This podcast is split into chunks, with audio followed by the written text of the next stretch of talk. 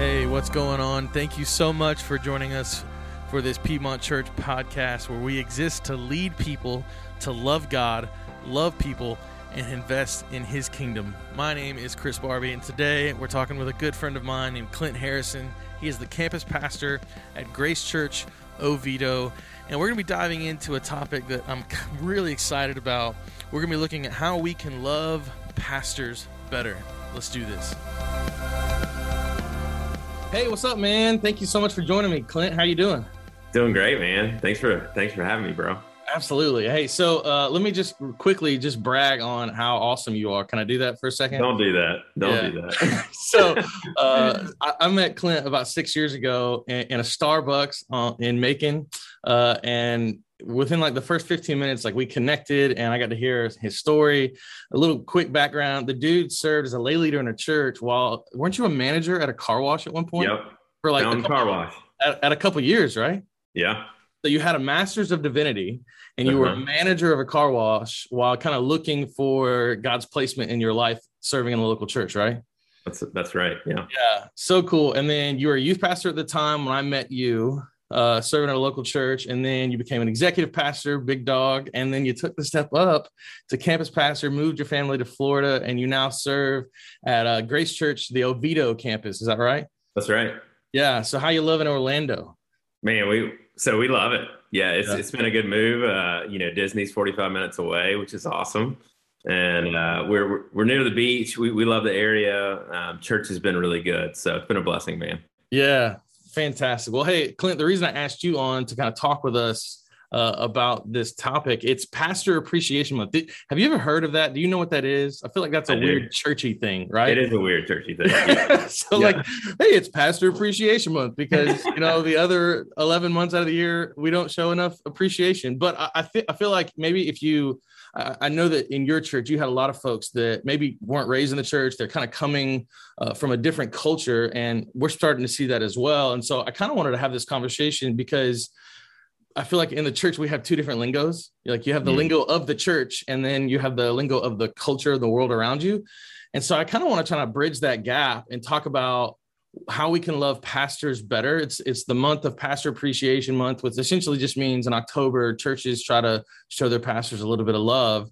Uh, and and I think if some of our listeners, some of our church members could hear this, and it could come across as like self-serving, uh, yep. and, and, I yep. promise you, it's not. But there probably there might be a little bit of that in there. But I, I think mostly, as a pastor, and I'm, I think you might feel this way, like we're called to lead the church, and yep. we really value not just like our pastoral calling, but other pastor callings and, and, and leaders. And we want to figure out how to love leaders better. And in our current place where we're seeing new new people come to faith in Christ, we want to make sure that they understand what the pastoral calling is, like how do we support and love pastors better? And, and as a church like our mission is to love god love people and invest in his kingdom. And for us this is hitting loving people and investing in god's kingdom in a big way. So are you ready to dive in with me? I'm ready man man i appreciate it okay so i've just got a couple of questions we're gonna we're gonna go through these and i just want to hear your heart and what god's kind of laid on your heart so first question is why is it important to love, support, and value our pastors? So I, I, love this question because we have to just acknowledge that pastors are human and mm. that we're mm. broken and that we are we're, we're just people. And, and while we have a calling to to serve our church, we also we you just need to recognize that man, we want to know that what we're doing matters. And and it's not before god but before other people. And so honestly if you're listening and you're thinking like okay what's the what's the importance of honoring our pastor and valuing our pastor and and, and in different roles throughout the church? And it's i think a huge piece of it is is we want to know hey that you're feeling loved yeah. and you're feeling cared for and welcomed and accepted. And you saying hey i'm going to take my time to value you and honor you that says to us that what we're doing is effective and that it's actually um, it's expanding the kingdom. And so there's there's just a simple sense of we we need that validation in in all honesty. Like we're we're human beings. If, i can say it in a different way um, everyone who is a leader can feel lonely Mm. And so, and so, like sitting in our congregations week after week, as we're leading people, as we're helping people, as we're serving people, um, it's, it, I mean, you don't even have to be a pastor, just all leaders feel this. So if you're a leader at your job or in your home, it can be lonely. Yeah. Because you are carrying the weight of other people's problems, of other people's issues, and you're trying to push the ball forward. And so part of loving and supporting and valuing our pastors is, is, just saying, hey, you matter and what you do matters. And I know that you can feel alone at times because you're a leader. Yeah. It I kind of as you were talking, the Chick-fil-A survey receipt came in my head, right? Like when we go to Chick-fil-A, we order our food and they ask you now, hey, do you want your receipt? My first response is like, well, is there a survey on there? Because if there's a survey on the Chick-fil-A receipt and I do the survey, I get a chicken sandwich. Yep. Right. And so yep. it's a free one. And so I kind of look at Chick-fil-A has that that kind of method of kind of checking in to see how they're doing. Yep. For us as pastors, this this how our congregation loves us, how they tell us they appreciate us, how they lift us up. It's kind of like that. It's a survey, and there we're checking our pulse, going like, how effective are we? Do our, do our people see us and value us? Right? Would you say that's a fair comparison? Yeah, I think it's absolutely fair. Uh, to to go in, a, in another direction, um, if, if you're new to the church and you're showing up at Piedmont for the first week or wherever it is, and you're going like, uh, what, what's the deal here? So if I was going to point you to scripture um, one of the ones that I love and I kind of find humorous is Hebrews chapter uh, 13, verse 17. I'm just going to read it. It says, Obey your leaders and submit to them, for they are keeping watch over your soul. So, so like as pastors, as leaders, we are, we are, man, we're keeping watch over the people before us. And that's God's calling on our lives as those who will have to give an account.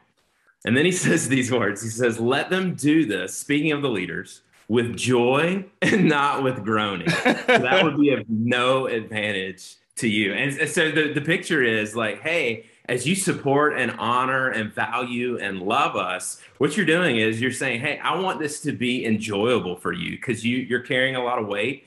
And, and can I just be honest? In all stratosphere in, in, business world at home nobody wants to do what they're doing and lead where they are in a groaning manner. Oh, and so yeah. any way that we can support and honor and, and just come alongside is is huge for us. That's right. That's big. That's good. I like it. Okay, so the, the moving on to the second kind of point for us, we all have special giftings and a calling. Like every single person, God has given them a, a unique gift and a unique calling. So, what makes the pastoral call unique, and specifically, why should we be lifting them up? You, you kind of hinted at this in the Hebrews 13 uh, passage. So, why should we do this? Yeah, no, that's good. Uh, I, am I'm a back up a step, and and I I just want to I want to talk about calling in general first. Uh, there was a book that came out years ago by a guy named Os Guinness. It's a fantastic book called The Calling. You should read it, pick it up it's good. But but he talks about how um, he, he has this phrase, and he says, "You're called first to a person, not a vocation." Mm. And I actually love that, and and I especially love that as a pastor. And, and he, here's why: because it is so easy for a pastor to mix up his calling and everything that he does into this performance with God. Oh yeah. And, and, so, how is it unique? And, and, I have this conversation with people all the time, like really good buddies of mine who I, I think are going to be elders in our church, who are going to be called to do just huge and awesome things. Um, they go, man, what like what are you feeling? What do you, what's the pressure? And, and honestly, it, it's it can be as simple as like, man, my prep during the week for a sermon, it can turn into my my quiet time as when I read books and I go to conferences, instead of thinking about my soul, I'm thinking about everybody around me. How can I move that down the field? How can I how how can I encourage this person? Well, that should be convicting for that person because I'm constantly trying to push and drive the ball. I mean, I, Chris, I know you know what I'm talking about. It's so easy to tie our spiritual life into our performance as a pastor, and so I, I find that somewhat unique as a pastor. Um, and so I have to remember, oh my gosh, hold, hold, on. My calling is first to Jesus, and then everything flows out of that. Mm-hmm. And, and so, um, but but I think that's especially unique for, for a pastor. Yeah, absolutely. That's that's good. That's good. So the calling is unique. So then how do how do we lift people up? Uh, I think one of the one of the notes we actually had before I let you answer that question, you talked about Paul David Tripp uh, and, and kind of our leadings up to this. I love him. His heart is good. He's got a book, Dangerous Calling, solid. So when we're talking about this calling and, and the weight and the the unique uh, position of trying to balance our own spiritual walk and journey with Christ while leading others in that same thing, how can we be lifted up in that calling? Like, how, how do we do this?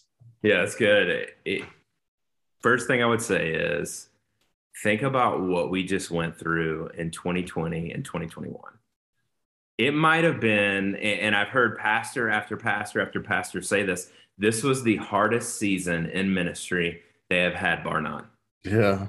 Like it's just been crazy. It's super divided. I mean, eh, I don't know what it's like been in Georgia, but in Florida, and it seems like around the world, politically, right? Spiritually, medically, racially. I mean, there is so many things. I, as a matter of fact, I, I'll just be honest and open up. There was a month during 2020, during the pandemic, I think I was meeting with 10 to 15 people a week. Mm. Meeting during lunches, people were angry, people were divided, people were trying to figure out how do I how do I love Jesus? How do I honor people and love people around me? And it was so much. I, I sat in a staff meeting. I don't cry easy or often, we're sitting in a staff meeting and I, I, just I broke down and just started crying about the weight of it all. And, and so it, if I was going to talk about how can we lift up pastors, we need to recognize that in the last year, probably your pastor went through the hardest time in ministry he's ever been on. Yeah. And and and that goes in all the levels. Students, kids, it, it, it doesn't matter what you're doing if you're a part of the church, it has been an incredibly tough. So, so here's what I, I, I want to say about it. how can you lift them up? Um, recognize where they've been in the last year, and if you're feeling the stress and you're listening, you're going, "My year was crazy. My yeah. year was a wreck." Like I, I want to be available and recognize that my pastor's going through the same thing. He's not above it. He's not past it. They're they're not beyond it. You, you know, and, and so it just it matters right now and, so if I was going to take the next step, right now for me, and I think for a lot of pastors, they are in this place of they're finally getting past some of the grief of it. They're finally getting past some of the, oh my gosh, we lost people or or our church has been struggling. They're finally starting to build back. And you know what? All the pastors are finally going, I can take a breather. And in that moment, they need encouragement in that moment, they need to be lifted up. I mean, Chris, I know I feel it. I know, you know what I mean? yeah. So. Yeah. So I took over uh, at Piedmont as the lead pastor in December of 2019. So I had these big dreams and this vision where the church was going to go. I mean, we, we were going to storm the gates of hell and we were going to win the entire Georgia, right? Yeah, yeah. And, and, a couple of months later, uh, COVID hits, and I'm like, well, daggum, like, what am I supposed to do now? like, we can't even officially meet. But I, I love one of the things you talked about. Uh, kind of, the pastor is a person. Um, mm-hmm. You know, we haven't quite. Uh, we're establishing this culture, but we haven't quite uh, established it completely. But when the pastor calls, like, "Hey, can we go have some lunch?" I think there's some times where people in the congregation would go, "Am I in trouble?" right? Mm-hmm. Yep. Whereas yep. I would say that 90% of the time I call, it, it's really, I just want to go have lunch. Like, I want to know you better. Certainly, there's an aspect uh, to like leadership. Hey, I just want to hear how you spiritually are doing. How's your family? How can we pray for you? But I would say a, a majority of it is like, I want to connect with you. And so, the thing that I would encourage somebody listen to this going, how do we support our pastors? I would go like, remember that your your pastor is a person, and a lot of times they're extroverted people and they want to be around people. Like for me, I get my energy from being around people, not around a bunch of books in, a, in an office by myself. Yep. And so sometimes a lunch for me is just like, can I go hang out with somebody? Can I get to know them? And not have to have all the strings attached. So, can we just go have lunch and, and hang out and, and, talk about the game or the movie or, or whatever else is going on in life and, and just treat me like a person? And as you said, 2020 was hard. So, maybe ask me, how, how was how how's your life going you know yeah. uh, ask ask that pastor a friend of yours that that youth pastor that children's pastor in your life hey, how's life? How, how are you? Uh, I think that's a big one. That's good.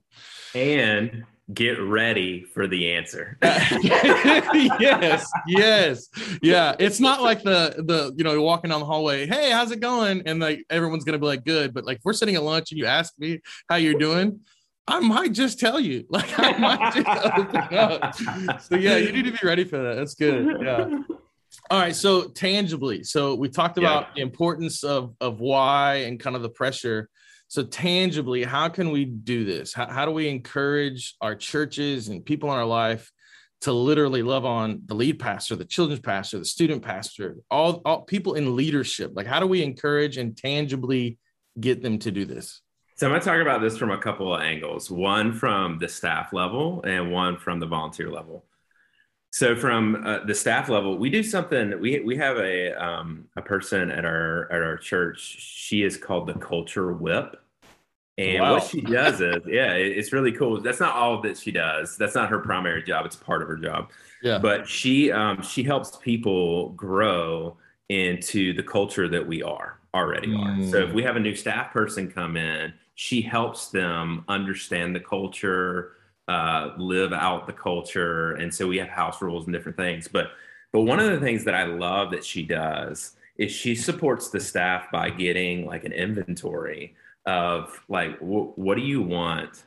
Wh- where's your favorite restaurant? Um, what do you love to do?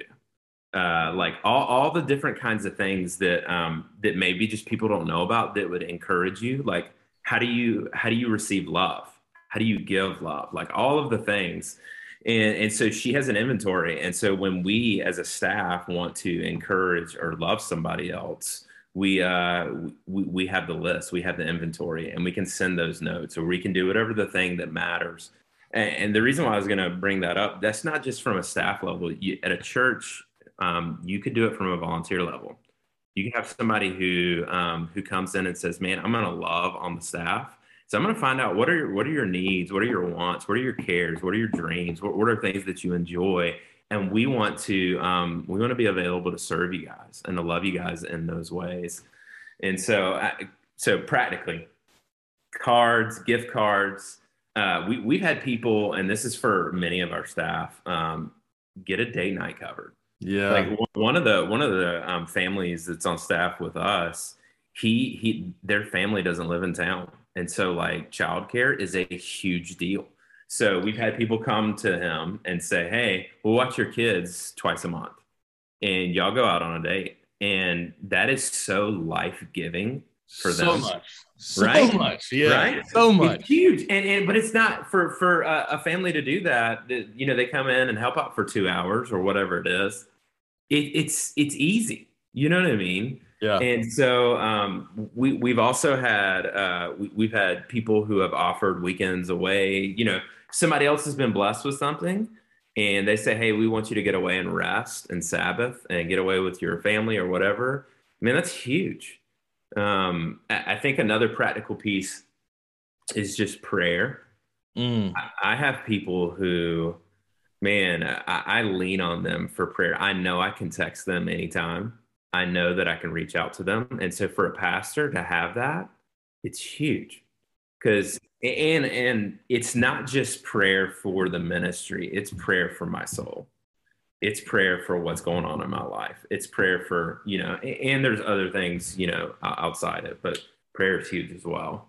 Yeah, I think the two things you hit on one of them for me, you know, we moved from Atlanta to Macon and really didn't know anybody here. And so families stepping up to say, "Hey, Chris, we'll take your kids go out for a night." That's huge. I mean that that is so big that I, I don't even have the words for it because we scramble and at times we feel the financial burden of trying to you know get a babysitter and then yep. the connections to find those people and then you have a family come up hey we're going to take your kids you just you go you and your wife just go that's really good uh, the second one is uh, it, it's it's interesting so uh, I've talked to a lot of pastors recently who uh, retired, and you know they said the first thing they learned within the six months of their retirement is that the church member doesn't think about the church as often as the pastor does.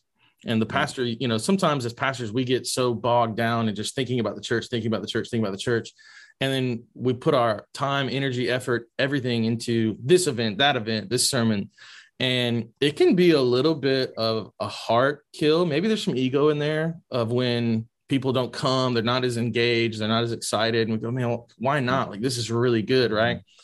Um, one of the things that encourages me the most is when somebody will send me a random text message and saying i'm praying for you because you know what it does for me not only does it affirm that they're praying for me but it also sends me this message that they're thinking about the church and the growth of god's kingdom well outside of anything that i did right yeah. they're, they're just they are as passionate about growing god's kingdom as I am. And that is, su- it's a win for me. It's like the moment I want to run around the church. Like I just won the Super Bowl. Like it's, yeah. we're going to Disney world, right? Like that, because yeah. they get it. They, they understand the weight of what it is to be a Christ follower. It's not just, you know, do good things in your life and live a good life. It, man, it is, you are a follower of Jesus. Like this is a ministry that you have been brought into and we've mm. been given everything we need to win people to Christ. And let's just go do it. The harvest is plentiful. So let's go be a laborer uh, that for me is huge. So yeah, I, I want to tack onto that. So it, specific encouragement. Mm. So when people come up and, and, listen, if you do this, it's not that it's a wrong encouragement or a bad encouragement, but it's very different kind of encouragement. Somebody can come up to me and say, "Hey, great sermon," and walk off. That's encouraging, and that's it's good. But when somebody comes up and says, "This verse convicted me," or that story was my week this week or man how you applied that text or what god said to me through that text or through that kids ministry or through that student night or through that whatever it is huge. Yeah so right? you're right. It's put it's putting it's putting feet to the actual thing. Like yeah it, it feels great to know that you know you did a good job in, in your sermon and all the preparation you put in it but then to to say this exact point because we're tracing back, right? Like when that point goes, we're also tracing back to how that point came to us. Like it was, it, it is a, it is a workload to put together a 35 minute sermon. You know what I mean? Yeah, like there's, yeah. we, are, we are grueling over every word, even no matter if you're outline or manuscript or whatever, Doesn't like you were, you are thinking about it yeah. all week and maybe weeks prior to. So no, that's, that's good stuff. All right. So last one. So we've talked about the calling, the weight. We talked about how we tangibly do it. Clint, I want to hear from you. Like, what's the most memorable moment that someone has supported you and your family, and, and why did it impact you? Like, what, what, like, what's the one of the the top two? Yeah, so I, going to tell one from my wife first. Uh, we had, the, I think it was this, yeah, it was this past Easter. Uh, we were just so busy the week leading to Easter, like every other pastor in the world, right? Yeah yeah. and and they call it Super Bowl Sunday, you know what I mean, whatever. But but we were super busy, and my mm-hmm. wife, she's on staff too, and like we were just going, going, going, praying, asking God to move, super excited about the weekend. And this woman came to her and goes, "Hey, how can I support you? Like, say anything, and I'll do it." And she's a woman who prays, wakes up in the middle of the night and prays for my wife and for our ministry and for all that we're doing. She's just awesome. And so Gene goes, I've, I've got the thing.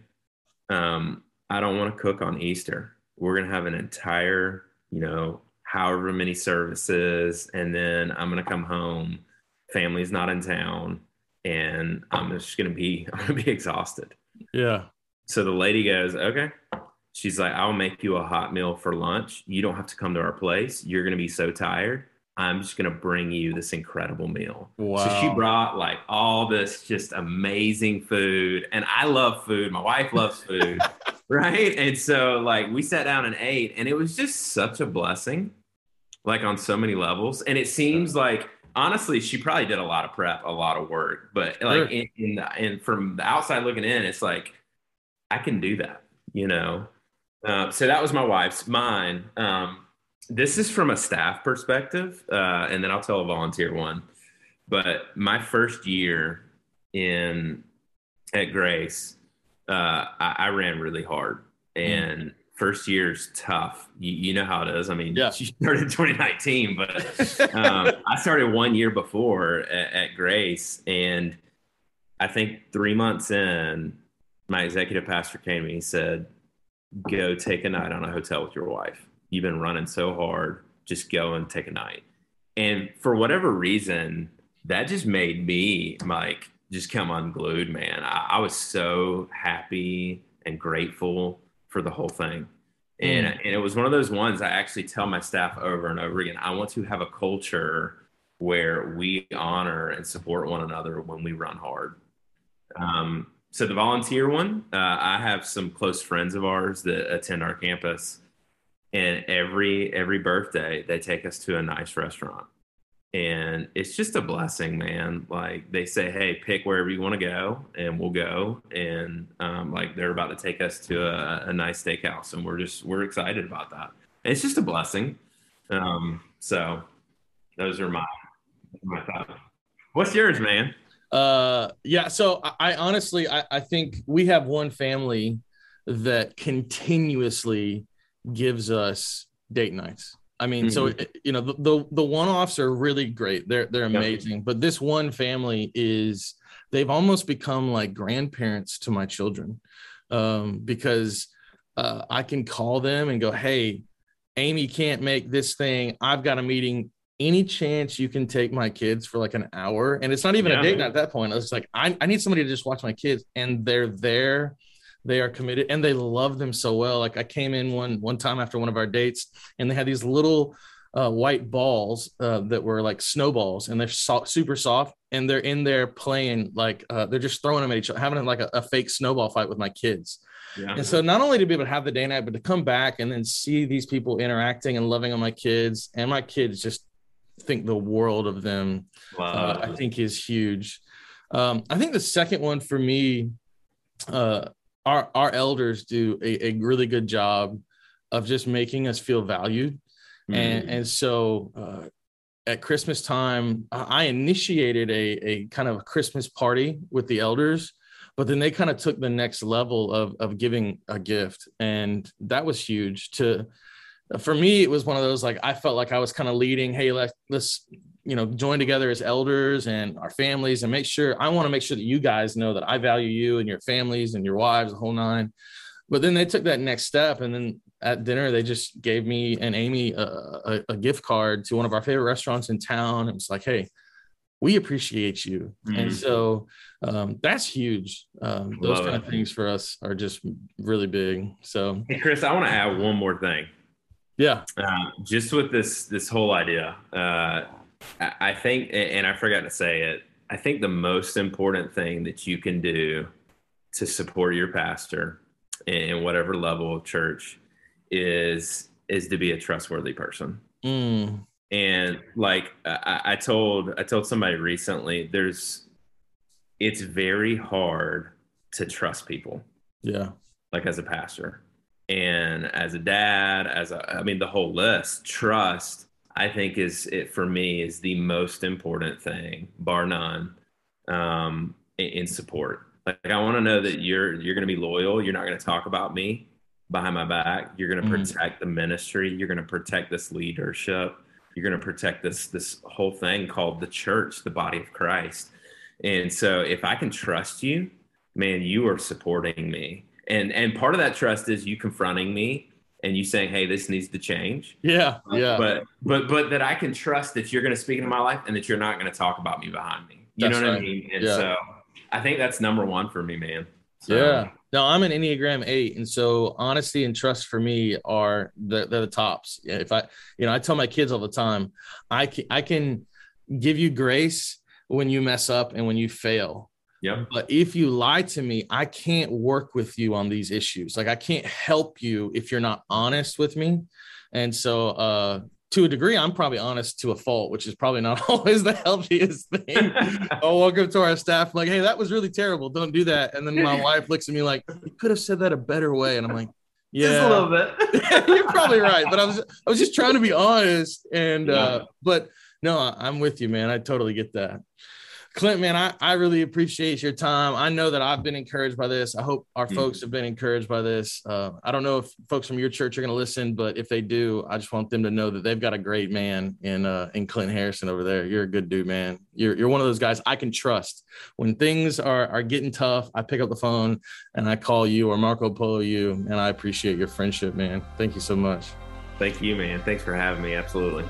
Yeah, absolutely. So, hey, remember, folks out there listening, this podcast and everything we do exists to lead you to love God, love people, and invest in his kingdom. Thanks for listening. We'll talk to you later.